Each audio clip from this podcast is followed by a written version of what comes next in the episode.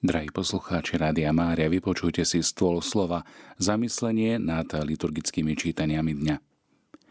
Úrivok v rámci kontextu Evanielia, sobota bola ustanovená pre človeka a nie človek pre sobotu, a tak je syn človeka pánom aj nad sobotou, nachádzame v prvej časti Markovho Evanielia, hneď potom, ako sa Ježiš dozvedá o uväznení Jána Krstiteľa. Odoberá sa na sever do Galilei, kde začína svoje poslanie ohlasovania Evanielia. Evangelista veľmi pekným spôsobom približuje, ako je Ježišov typický deň, na jednej strane naplnený láskou k človeku, no a na druhej strane hlboko ponorený do intenzívneho vzťahu so svojím nebeským mocom. Ježiš sa zúčastňuje na sobotnej liturgii synagóge ako pravoverný Izraelita – a tu v synagóge oslobodzuje neznámeho posadnutého človeka, čo skoro na to je k dispozícii e, chorým, núdznym, trpiacim meste a tiež nezabúda na čas osobného stretnutia s Bohom modlitbe. Toto je skladba Ježišovho dňa.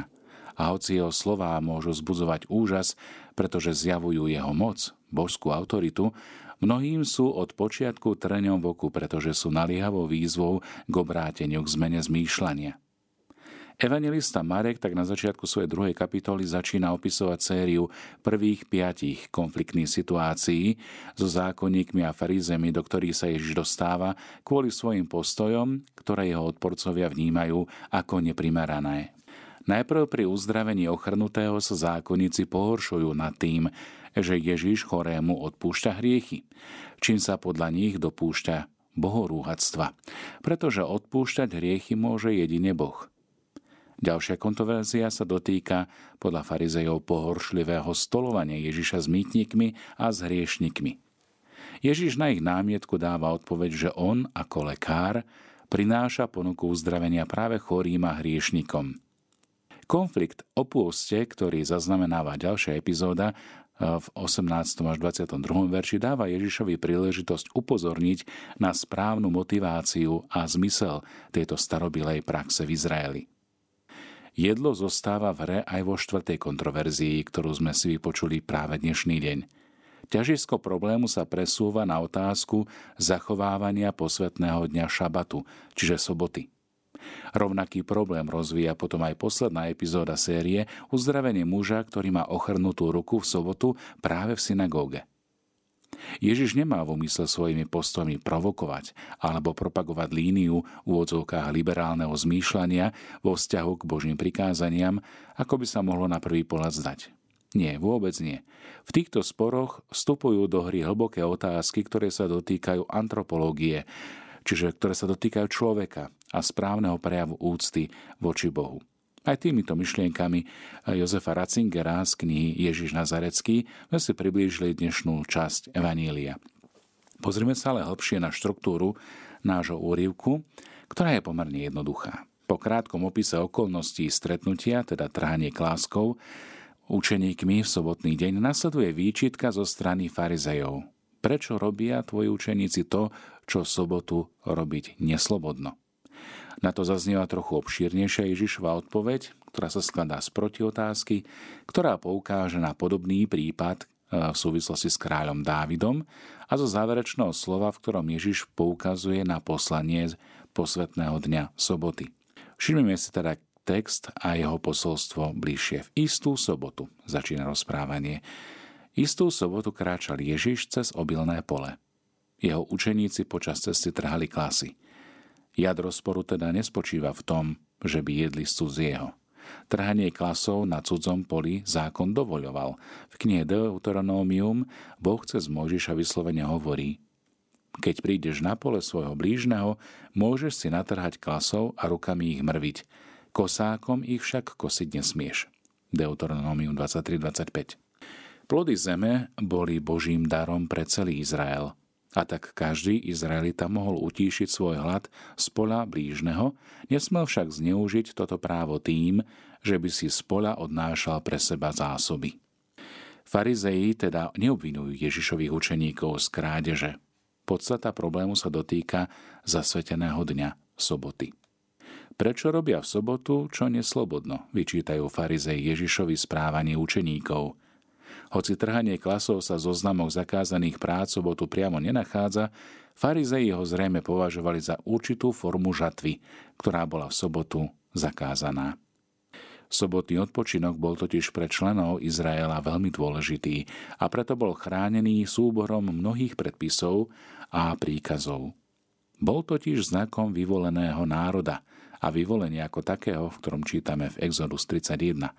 Zvlášť po návrate ľudu z babylonského zajatia, keď Izrael nemal viac vlastného kráľa, patrilo zachovávanie sobotného dňa k pilierom identity židovského národa. Príkaz zachovávania soboty bol teda vnímaný dokonca tak naliavo, ako všetky ostatné predpisy zákona dovedna. Svedčí o tom nakoniec aj prísny trest, ktorý podľa knihy Exodus čakal toho, kto by porušil tento príkaz. Kto ju, teda sobotu znesvetí, musí zomrieť. Kto by v tento deň pracoval, bude vyhubený spomedzi svojho ľudu. Význam zasvetenia soboty teda súvisí s príbehom stvorenia, ktorý predstaví Boha, ako 7 deň dokončil celé dielo stvorenia, požehnal ho a posvetil. Tento argument použil aj autor knihy Exodus, keď zdôvodňuje sobotný príkaz. Lebo za 6 dní pán utvoril nebo i zem, more a všetko, čo je v nich, no v 7 deň odpočíval. Preto pán požehnal sobotu a zasvetil ju. Sobota je dňom účasti na Božom odpočinku – nie je to však prázdna nečinnosť v úvodzovkách. Je to skôr schopnosť zastaviť sa, kontemplovať a reflektovať. Tento Boží postoj vyjadruje už v rámci jednotlivých dní stvorenia opakujúci sa refrén a Boh videl, že je to dobré. Ako by bolo potrebný celý jeden deň na obdiv a kontempláciu toho, čo je veľmi dobré. Súčasne 7. deň zjavuje, že Boh si kladie určitú hranicu – Zastavuje sa v stvoriteľskom diele, ako by nechcel vyplniť úplne všetko. Svojím zastavením sa tak ponecháva priestor pre sebarealizáciu stvorenstva alebo stvorenia ako takého. Preto aj v duchu rozprávania o stvorení zachovávať šabat, teda sobotu, šabat je odvodené od slovesa prestať, zastaviť sa, čiže ukončiť prácu a dodržať sviatočný deň, značí práve toto. Zastaviť sa a kontemplovať, ako aj urobiť vo vlastnom živote priestor pre toho druhého. Priestor pre Boha. Zachovávať oddych a dokázať povedať dosť vlastnej pracovnej aktivite znamená inými slovami uskutočňovať aj svoje povolanie a byť na Boží obraz. Sobota je však v židovskej tradícii aj pripomienkou záchrany z egyptského otroctva, oslobodenia – keď zdôvodňuje zachovávanie sobotného dňa kniha Deuteronómium, pripomína Izraelitom nasledujúce slová. Pamätaj, že si bol otrokom v egyptskej krajine a že ťa pán, tvoj Boh, vyviedol odtiaľ mocnou rukou a zdvihnutým ramenom. Preto ti pán, tvoj Boh, prikázal zachovávať sobotný deň. Pretože Boh oslobodil ľud z otroctva, nesmú Izraelite zaťažovať prácou členov rodiny, ani služobníctvo, báni zvieratá – Cestou po púšti Boh živil svoj ľud mannou. Tento pokrm im dával každé ráno tak, aby ho mali dostatok na daný deň. V šiestý deň, deň pred sobotou, však nazbierali dvojnásobok, pretože na siedmy deň manna jednoducho nebola. Ten deň bol deň odpočinku, svetá pánova sobota. Izraelu tak sobota pripomínala Božiu starostlivosť na ceste do zaslúbenej zeme a bola tiež znamením medzi Bohom a vyvoleným národom Izraela. Je teda pochopiteľné, ako veľmi záležalo farizejom na zachovávaní soboty, ako znamenia Božej zmluvy. Pán Ježiš však obracia ich pozornosť k prameňu ich argumentov a to je Tóra, to je Sveté písmo. Nikdy ste nečítali, čo urobil Dávid, keď bol v núdzi on, a jeho družina. Samozrejme, farizei písmo poznali takmer dokonalým spôsobom. Ježiš ich však chce priviesť k správnemu výkladu a interpretácii, preto im pripomína príbeh z prvej knihy Samuelovej, 21. kapitola. Nasýtenie Dávida a jeho družiny obetovanými chlebmi, ktoré nesmel jesť nik iba kňazi, bolo samo o sebe protizákonné, pretože Dávid bol v núdzi Skutok nebolo v protiklade s Božou vôľou. Naopak, umožnil pokračovanie dejín spásy. Ježiš príbehom Dávida poukazuje, že každý Boží príkaz má svoj aj vnútorný zámer. Rovnako aj príkaz soboty nie je daný preto, aby strpčoval život človeku, ale aby napomáhal jeho správnemu rozvoju. Takto nakoniec vyjadruje aj sám pán Ježiš slovami Sobota bola ustanovená pre človeka a nie človek pre sobotu. Je tiež pravdou, že zachovávanie soboty je dôležitým úkonom viery, avšak jej zachovávanie nesmie stratiť z pohľadu dobro človeka. S odkazom na stvorenie a na záchranu udalosti, ktoré dávajú základ ustanoveniu soboty, Ježiš koná v prospech života. Keď dovoluje svojim učeníkom trhať klasy a jesť, lebo tým zmierňujú svoj hlad, zachraňuje ich život a tým naplňa pôvodný Boží zámer so sobotným odpočinkom. Milí priatelia, argumentácia pritom spočíva v jednoduchom porovnaní. Ak Dávid, kráľ, ktorý nazýva prorocky Ježiša svojim pánom, neprestúpil úmysel prikázania, keď jedol obetované chleby, už o čo skôr neporušuje sobotu pán Ježiš, keď necháva svojich učeníkov utíšiť svoj hlad. On je pán soboty. Posledné slová v našom úrivku Evanielia vyjadrujú jeho božskú autoritu. A tak je syn človeka pánom aj nad sobotou. Odhaľujú súčasne aj tú skutočnosť, že jadrom tejto kontroverzie ohľadom svetého dňa, soboty, je v konečnom dôsledku otázka ohľadom syna človeka. A tak otázka soboty sa vzťahuje priamo na Ježiša, pána. Komunita prvých kresťanov hneď od začiatku pochopila, že rytmus času dostal v Kristovi úplne novú dimenziu a nový rozmer. Ako písal pápež Benedikt XVI vo svojej knihe o Ježišovi z Nazareta, vzkriesenie Krista v prvý deň týždňa spôsobilo, že tento prvý deň čiže počiatok stvorenia, sa stal dies domini, čiže dňom pána, v ktorom splývajú do vedna prostredníctvom spoločenstva s Ježišom pri eucharistickom stole, čiže tam to rozlomený chlieb, podstatné prvky starozákonnej soboty, tak ako ho vnímali. Alebo ako to výstižne pripomenul aj svätý pápež Gregor Veľký. My pokladáme za prvú sobotu osobu nášho vykupiteľa a pána Ježiša Krista – pretože v ňom sa dokonalým spôsobom uskutočňuje duchovný význam Božieho dňa, zasveteného dňa pánovi. V Ježišovej smrti a v jeho slávnom zmrtvých staní, ktoré církev slávi každú nedeľu, našlo završenie to, čo Boh urobil v stvorení a čo vykonal pre svoj ľud, keď ho vyslobodil z Egypta. Nedela, teda Deň pána, je veľkou nocou každého týždňa a je oslavou Kristovo víťazstvo nad hriechom a smrťou – je tiež naplnením prvého stvorenia a počiatkom nového stvorenia. Je to deň úctivej a vďačnej spomienky na prvý deň sveta a zároveň aktuálny predobraz toho posledného dňa, ktorý kresenia očakávajú v činej nádeji, keď volajú Maranata. Príď, Pane Ježišu. Milí priatelia, opätovné docenenie pánovho dňa v kresťanskom kontexte Dňa nedele v súčasnej dobe poukázal aj druhý vatikánsky koncil, ktorého, ktorý upriamil pozornosť predovšetkým na dva body. Ten prvý je povinnosť účasti kresťanov na nedelnej Eucharistii a druhý na prežívanie pánovho dňa vo sviatočnom duchu ako dňa radosti, dňa odpočinku od práce. Takto nachádzame aj v Sacrosanctum Concilium v 106. bode. V úvahe nad uvedenými rozmermi prežívania tohto pánovho dňa nás môžu sprevádzať aj myšlienky svätého Jána Pavla II. z jeho listu Dies Domini o svetení nedele z roku 1998. Vyberám len úryvok. Aktuálnu výzvu na uvažovanie pápež ponúka hneď v úvode svojho listu, kde sa dotýka modernej tendencie tzv. víkendu. Poznamenáva, Bohužiaľ, keď nedela stratí svoj pôvodný význam a stane sa z nej len koniec týždňa, v úvodzovkách, Môže sa stať, že človek sa uzavrie do takéhoto úzkeho priestoru, ktorý mu už neumožňuje vidieť transcendenciu, vidieť nebo. Od kristových učeníkov sa požaduje, aby si neplietli slávenie nedele, ktorá má byť ozajstným svetením pánovho dňa s nejakým ukončením týždňa, chápaným v podstate len ako časom jednoduchého odpočinku alebo úniku z každodennej všednosti. Od kresťanov sa očakáva duchovná zrelosť, ktorej dokážu rozpoznať význam pánovho dňa práve v tejto spojitosti s darom viery. Nedela je totiž pre kresťana prvotným sviatkom, ktorý neustanovuje len členenie času na počiatok a na ukončenie, ale zjavuje hlboký zmysel našej existencie. A význam tohto dňa krásne zhrnul do niekoľkých slov svätý Hieronym. Nedela je deň skriesenia. Nedela je deň kresťanov. Je to náš deň. Deň víťazstva nad smrťou.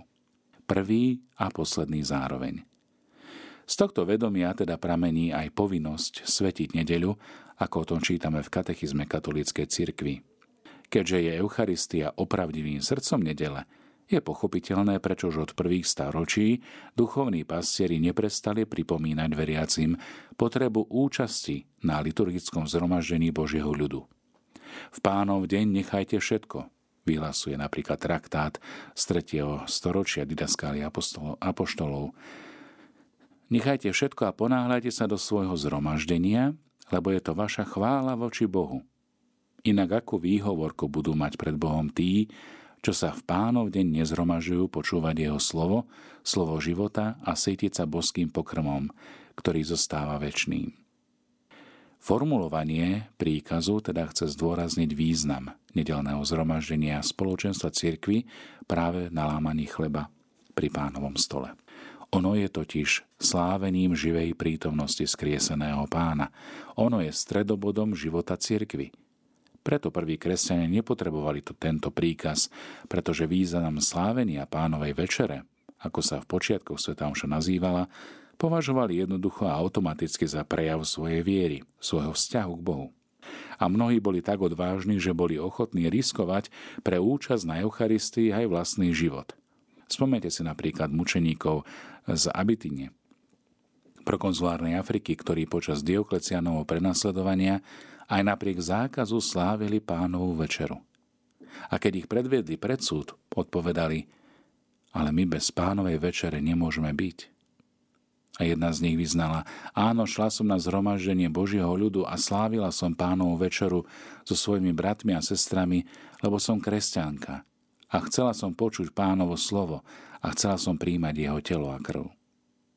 Živá viera.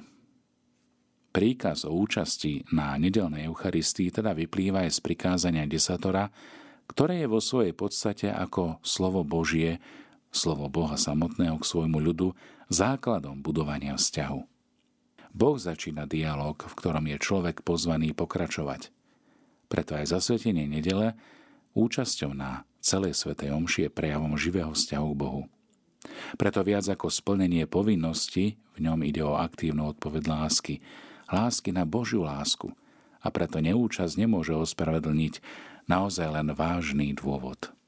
Občas sa stretávam tiež s otázkou, prečo sa nemôžem v nedelu modliť aj doma, prečo mám ísť do kostola. Odpovedá ti hneď svätý Ján Zlatoústy. Môžeš sa modliť aj doma. Nemôže sa však modliť tak ako v chráme, kde sa schádza veľký počet otcov, kde sa jednomyselne vysiela volanie k Bohu. Tu je niečo navyše a to je svornosť a jednomyselnosť, tiež puto lásky a modlitby kňazov. Okrem toho už naša základná modlitba, ktorú nám zanechal Pán Ježiš, poukazuje, že nie sme veriaci individuálne, ale sme veriaci ako spoločenstvo Božieho ľudu. Preto keď sa modlíme Oče náš, nehovoríme Oče môj, ale Otče náš. Práve aby sme si uvedomili, že sme spoločenstvom bratov a sestier, ktorí majú jedného Otca – Nedelné zhromaženie pri slávení Sv. Omše sa má teda stávať svedectvom našej vzájomnej spolupatričnosti ako bratov a sestier. Preto aj katechizmus katolíckej cirkvi to vysvetľuje týmito slovami. Účasť na spoločnom slávení nedelnej Eucharistie je svedectvom príslušnosti ku Kristovi a jeho cirkvi, tiež vernosti voči ním. Veriaci tak dosvedčujú svoje spoločenstvo vo viere, nádeji a láske. Na záver, milí priatelia, účasť na Eucharistii je teda srdcom nedele. A svetenie nedele sa touto účasťou nevyčerpáva. Preto je potrebné dať aj ostatným momentom dňa prežívaný mimo liturgie, rodinnému životu alebo spoločenským vzťahom či chvíľam rozptýlenia určitý štýl, ktorý by pomohlo vniesť spokoj a radosť. Radosť do skrieseného pána, do všednej náplne života. Nože práve o tom je nedela O tom je pánov deň. Modlíme sa. Ukáž nám, prosím, milovaný spasiteľ, keď klopeme, aby sme ťa poznali a iba teba milovali. Teba jediného a jedine po tebe túžili. O tebe vodne v noci rozímali a stále o tebe premýšľali. Ježišu, roznieť v nás toľko svojej lásky, koľko sa patrí mať rád a milovať teba. Prosím ťa, roznieť v mojom srdci plamen lásky. Lásky, ktorá ani veľké vody neuhasia. Aby sa to aj v nás aspoň čiastočne splnilo, nech nám dá náš Pán Ježiš Kristus, ktorému nech je sláva a vláda na veky vekov. Amen.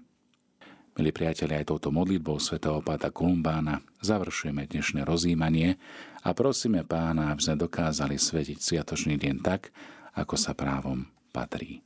Nech nám tomto úsilí Pán Boh požehnáva a pomáha.